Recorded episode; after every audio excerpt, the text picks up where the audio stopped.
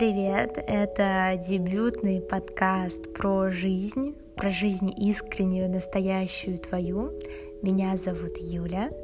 И на самом деле идея с подкастами мне пришла уже очень давно, наверное, три или четыре месяца, и я думала, что я действительно могу привнести в этот мир и чем могу поделиться, а делиться мне действительно очень хочется, и я поняла, что подкасты — это то, что мне сейчас очень откликается, и на самом деле я видела много разных подкастов, они связаны и с психологией, да, где психологи рассказывают про какие-то да, там функции нашего мозга и реакции человеческие, и научно-популярные, очень интересные подкасты, но мне не хватало подкаста, где обычный человек не с точки зрения экспертности будет просто говорить.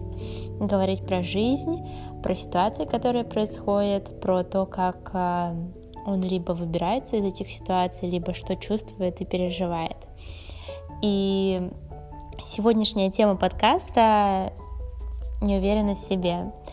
Эта тема случайно не пришла в этот подкаст, потому что, как я уже сказала, идея с реализацией да, такого формата у меня возникла давно, три или четыре месяца назад, но собралась и записала этот подкаст я только сейчас.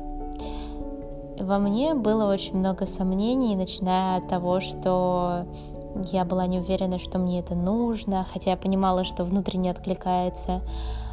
Потом я подумала, кто вообще это будет слушать, и очень-очень много каких-то сомнений, внутренних рамок, недовольства, наверное, даже собой, и такой не совсем адекватный перфекционизм очень долго меня смущал, и поэтому я села записывать только сейчас. И именно поэтому первый выпуск я решила посвятить неуверенности в себе, потому что я была неуверенной и в каких-то моментах э, тоже сейчас являюсь неуверенной. А, да, и я расскажу такую сегодня историю про мое личное ощущение неуверенности и то, что мне действительно помогает преодолевать это, да, потому что в итоге я все равно села и записала, вышла из своих рамок комфорта, и я надеюсь, тебе понравится. Я думаю, что так, так, такая неуверенность в себе началась именно в моем подростковом возрасте, когда ты начинаешь невзначай сравнивать себя со своими одноклассниками, одноклассниками, когда те иногда очень неудачно шутят, говорят какие-то гадости, просто чтобы посмеяться, но тебя внутренне это задевает. Это, конечно, рождает определенные комплексы. Например, я помню, что у нас в классе было много девчонок, которые боялись выйти без макияжа а, на улицу или там прийти да, на уроки, хотя все, что они красили, это только ресницы. И для меня это было... Я внутренне осознавала, что это, наверное, не очень нормально, но сама соответствовала таким рамкам. Также я среди мальчиков видела очень... много, да, парней, которые смущались, что у них отсутствует э, пресс, и э, постоянно ходили качаться, но это было не из истории того, чтобы потянуться, а чтобы соответствовать каким-то рамкам. И это действительно рождает большую неуверенность в себе. Ты не уверен, что ты делаешь, как ты делаешь, почему ты так делаешь, а не осудит ли тебя. И, наверное, да, такая неуверенность в себе, она первоначально закладывается, ну, как я поняла для себя, в том, что многие боятся осуждения вокруг. Возможно, это близкие родители, и вы... боитесь просто осуждения, да, от близких людей, таких как родители, сестры, братья, парень, муж. А возможно, это вы боитесь осуждения от людей, которые окружают, просто массово окружают, например, студенты одного университета или ваши какие-то очень даль... дальние знакомые, и ты начинаешь э, думать об этом, очень много думать о том, что подумают, как сделают. И действительно, наверное, такой э, эпогей неуверенности в себе был в моем подростковом возрасте, как я сейчас вспоминаю, потому что мне тогда, как и многим подросткам, было свойственно очень сильно преувеличивать. То есть я буквально там какую-то ситуацию раздувала до всемирных масштабов, думала, что она заполняет мою жизнь. И действительно так и было, и это нормально, что я или ты чувствовали себя так раньше, и только по прошествии нескольких лет ты понимаешь, что ситуация была уже не такая значимая, что, наверное, не стоило так волноваться, например, и комплексовать.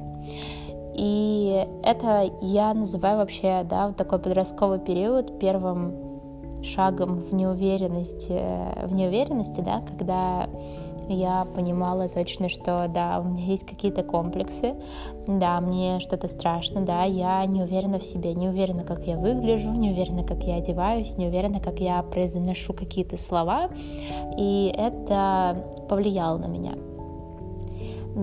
Второй период такого моего взросления и в то же время неуверенность в себе возник тогда, когда я уже поступила в университет, и я заметила, что моя уверенность в себе начинает прибывать. Но прибывать она начинает, потому что, например, я поступила в университет, а потом получила хорошие какие-то оценки, да, хорошо закрыла семестр. Потом я вышла на стажировку в компанию Coca-Cola, и для меня это было каким-то внешним, как сказать, таким внешним фактом, который дополнял мою самооценку, и моя уверенность в себе становилась все выше. То есть я не находила внутреннюю эту уверенность, да, из-за себя, а я находила эту уверенность извне. То есть какие-то факты, которые были в моей жизни, помогали мне действительно поднять свою уверенность. Я окунаюсь в, в те чувства. Я помню, что я действительно гордилась собой очень сильно, потому что мне казалось, что очень мало людей прошли этот этап. И это мне придавало такой, э, как я и говорила, уже большой самоуверенности. И все мои, например, знакомые, даже друзья, родители говорили: вау, у тебя такой результат классный, ты молодец. Конечно, за этим результатом ну, была очень большая работа, но при этом, да, я чувствовала, как моя самооценка вдруг э, поднимается, что я стала увереннее в себе. И тут я бы хотела обратить внимание на то, что я очень много брала извне, именно из мира. Я понимала, что где-то внутри я должна тоже быть самоуверенной, не в зависимости от того, что, какие у меня результаты, да. А, но получалось, как получалось на самом деле. Меня, в принципе, это устраивала эта ситуация, потому что, ну, что поделать, да, и все вроде хорошо, и разбираться в этом особо как-то не надо, просто наслаждайся, живи, достигай результаты, и именно, да, через достижение каких-то точек а, моя самооценка а, повышалась. Я недавно, кстати, тут читала книгу про самооценку, а, я думаю, что напишу ее название а, ниже в комментариях к подкасту. И эта книга действительно очень сильно на меня повлияла. Я узнала, что у меня вот есть определенный тип самооценки, когда мне хочется, например, радовать других. У меня таких два основных типа самооценки.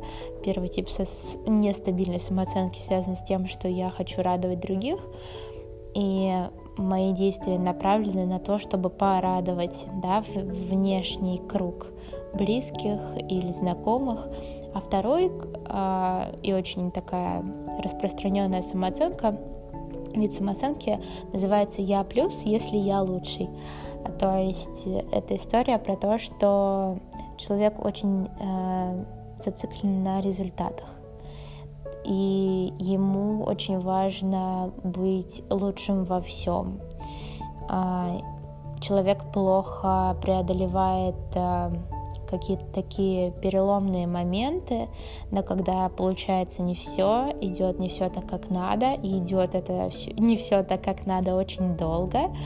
И у меня как раз вот не лидирующая, конечно, не лидирующий тип самооценки, но при этом у меня есть такая черта, что м- я хочу быть первой. Наверняка, я думаю, что это присуще даже истории с тем, что в детстве я занималась бальными танцами, и тогда было очень важно выигрывать турниры, заниматься в поте лица и действительно через какой-то такой большой труд приходить к классным первым результатам.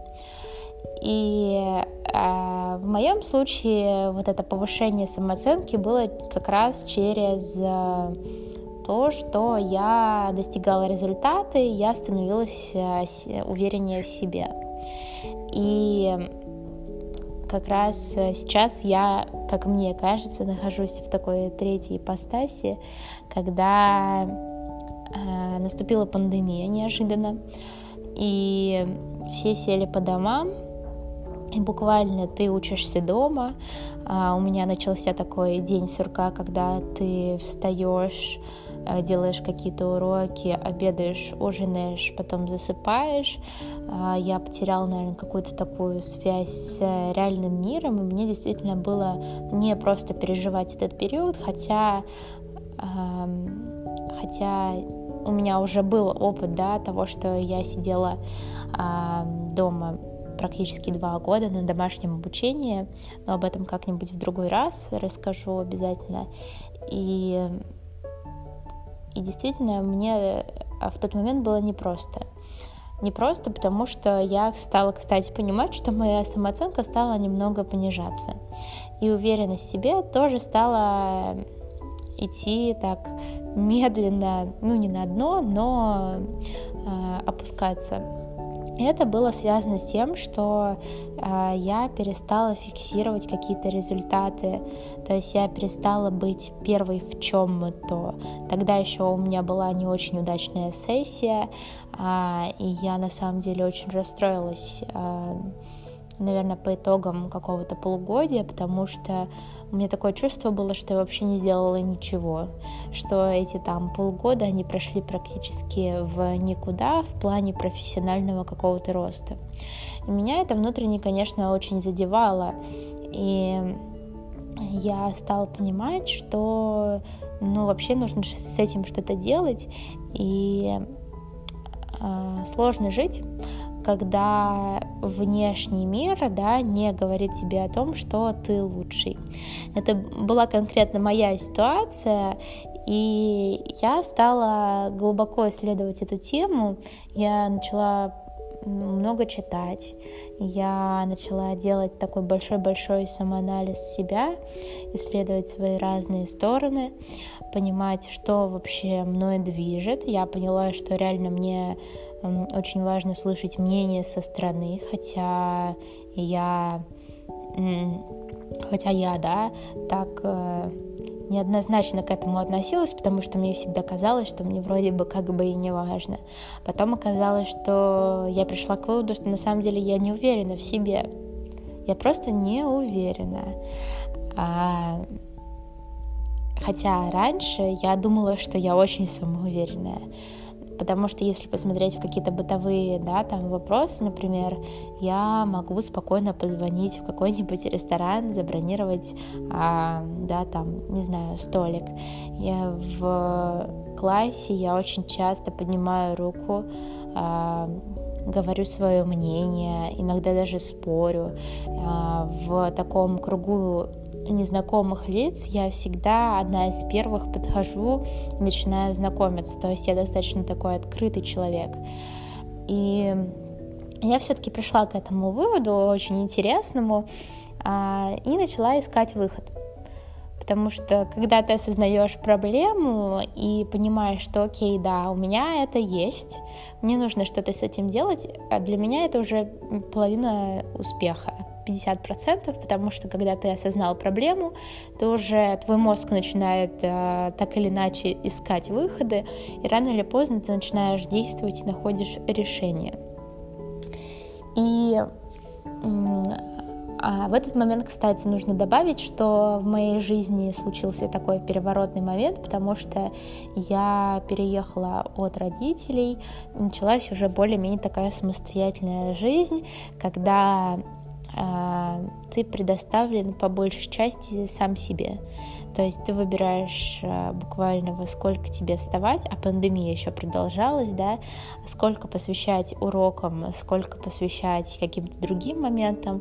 За тобой кто-то, ну, я бы не сказала, что мои родители прям следили за мной, но у меня были такие достаточно очень доверительные и сейчас остаются отношения, где, в частности, я очень много рассказывала про себя. Вот, и я как раз... поняла, что а, я не уверена, да, и мне очень хочется на кого-то опереться. А, если раньше этой опорой были мои родители, то а, сейчас я должна найти эту опору в себе. И это такая очень глубокая и, на самом деле, как мне кажется, мудрая мысль, потому что а, и то, что отличает вот этот третий этап моей, так скажем, неуверенности в себе от второго, это то, что я не пошла в историю с тем, чтобы искать эту уверенность в мире, а побыла с собой наедине и начала искать эту уверенность в себе. То есть... я стала осознавать, что внутри меня есть очень-очень крепкий стержень, что вне зависимости от разных ситуаций я есть сама у себя.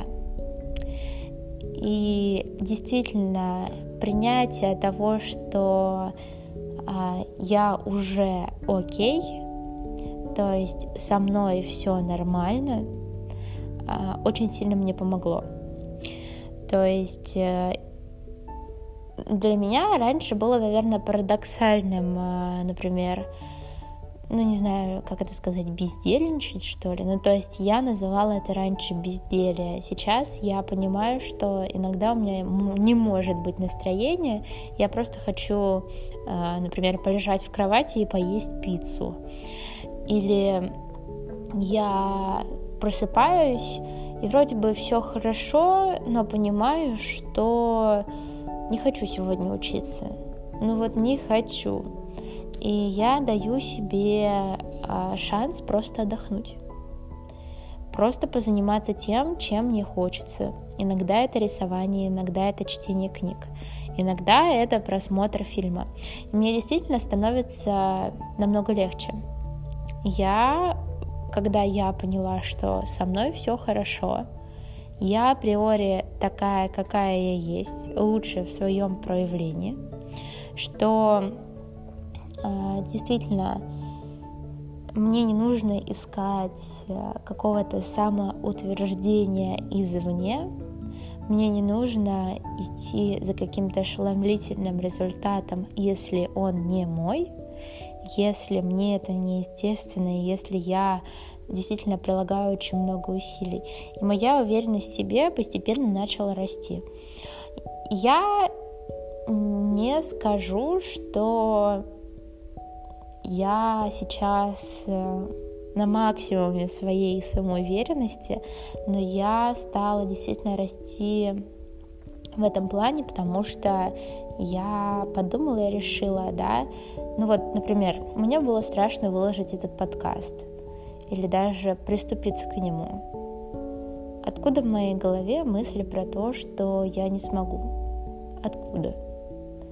Наверняка это какая-то история с обществом, да, то, что нам периодически навязывают: не высовывайся, сиди.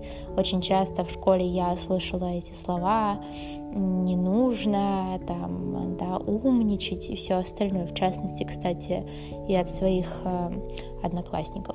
Вот. И я поняла, что так это мой путь. Может быть, я хочу. Я хочу быть э, той самой звездой. Очень самоуверенно сейчас э, звучит, но просто э, я хочу прожить свою жизнь. Я хочу, хочу прожить ее максимально. Если у меня есть желание вести подкаст, я буду вести подкаст. Вне зависимости от того, что э, думает окружающий мир обо мне. Да, мне очень важна обратная связь, мне очень там, да, важны какие-то комментарии, которые помогут мне улучшить сам процесс, но при этом я внутренне понимаю, что даже если будет какой-то негатив, меня это не переломит, потому что у меня есть внутренний стержень. А еще мне в какой-то период времени помогала фраза о том, что люди всегда думают только о себе. То есть им сложно концентрироваться на размышлениях о ком-то другом. Например, вы сделали какой-то глупый очень поступок, что-то не то сказали, над вами пошутили. Очень неприятная такая ситуация. Я думаю, ты тоже попадал а, в такую ситуацию хотя бы раз. И я думала, ну вот, он сейчас будет надо мной там думать или еще что-то. И, кстати, такие мысли совершенно нормальные. Я думаю, что практически у каждого человека на Земле хотя бы раз возникала вот такая мысль. Очень мало я видела самоуверенных на сто процентов, да, там, людей, которые вообще, ну... я бы сказала, не от мира всего, они действительно воспитали какой-то в себе этот стержень, и таких людей я видела уже, я бы сказала, в значительном возрасте, ну, то есть им было больше тридцати, тридцати пяти, было видно, что они работали над собой.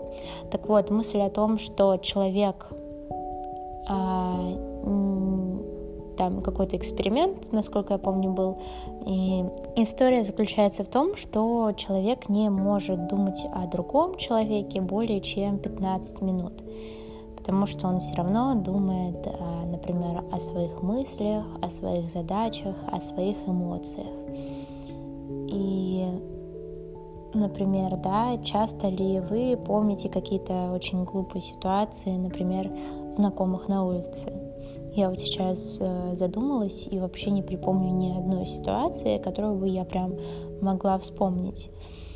Или какие-то очень, да, забавные, дурацкие, неприятные ситуации, в которые попадали ваши друзья. Возможно, это моя особенность какая-то, но мне действительно тоже очень сложно э, вспомнить, когда мой друг или моя подруга что-то сказала на паре, и весь класс начал смеяться. Это было так очень, ну, как-то странно и смущающе. Честно, не могу припомнить такую ситуацию. Вот, и действительно это осмысление мне очень сильно помогло в какой-то период жизни, когда требовалась такая быстрая таблетка в какой-то не очень классной ситуации. Я понимала, что ладно, да, такое случается, иногда смешно, могу отнестись какой-нибудь с самоиронией к этой ситуации и не волноваться об этом. И... да, уже подводя какой-то итог, действительно очень важно иметь внутренний стержень в себе. И а, я недавно слушала а, другой подкаст, который называется «Ответ», и мне понравилась а, мысль одного психолога, который говорил о том, что когда любопытство одолевает страх, вы действительно начинаете действовать. Вот. И в моем случае, когда я поняла, что ну вот уже больше некуда, что я просто не самореализую себя, если я не переступлю через этот порог, если я не войду в эту дверь, а мне очень хочется, но вот почему-то не может, потому что страх, потому что я не уверена в себе, потому что мне волнительно, потому что это то, где я не была еще. Я не знаю, что там, что за этой дверью. И вот когда я уже долго настоялась перед этой самой дверью и поняла, что ну, я не могу больше стоять перед ней, что мне очень интересно и любопытно посмотреть, что за дверью, я взяла ее и открыла. То есть в этом случае мое любопытство, оно просто превозошло мой страх и мою неуверенность в себе. А, вот такая история. И я стала во многих аспектах переходить через себя. Я поняла, например, что... А вот у меня, например, есть идея сходить на танцы. Ну вот что-то не получается, где-то я не уверена в себе, вдруг я сомневаюсь, что там я не буду как-то так двигаться. А, но я пошла и сделала, потому что мне очень любопытно. И, например, да, опять же, подкасты. Мне просто любопытно, что получится. А я по себе, на самом деле, очень любопытный человек и была очень любопытным ребенком. Мне всегда было интересно, ну вот, отслеживать какие-то взаимосвязи. Мне было интересно, откуда там берутся условно звезды, а что будет, если сделать вот так вот, а что будет, если засунуть пальцы в розетку, все остальное. И э, таким любопытным ребенком я остаюсь э, где-то сейчас. То есть, и это действительно, я думаю, что многие из нас были действительно любопытными, потому что это присуще детям, да, интересоваться, что происходит вокруг, узнавать этот мир.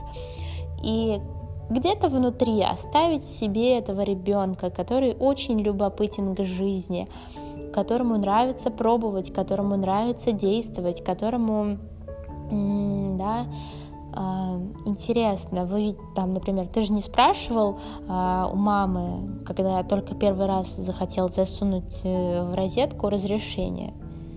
А можно ли мне засунуть туда пальцы в эту прекрасную розетку? Ты брал и сувал. Наверное, это не самый лучший пример, я согласна, но история заключается в том, что любопытство действительно руководило тобой, и ты не слушал окружающих. И вот такое осмысление мне э, помогает внутри и очень меня движет вперед. Вот. А, и на этом, на самом деле, все, что я хотела сказать. Спасибо, что прослушал этот подкаст. Если хочется, можно написать обратную связь, которой я буду очень благодарна, потому что я хочу расти и развиваться. Обязательно живи свою искреннюю, настоящую, самую твою жизнь. Пока-пока.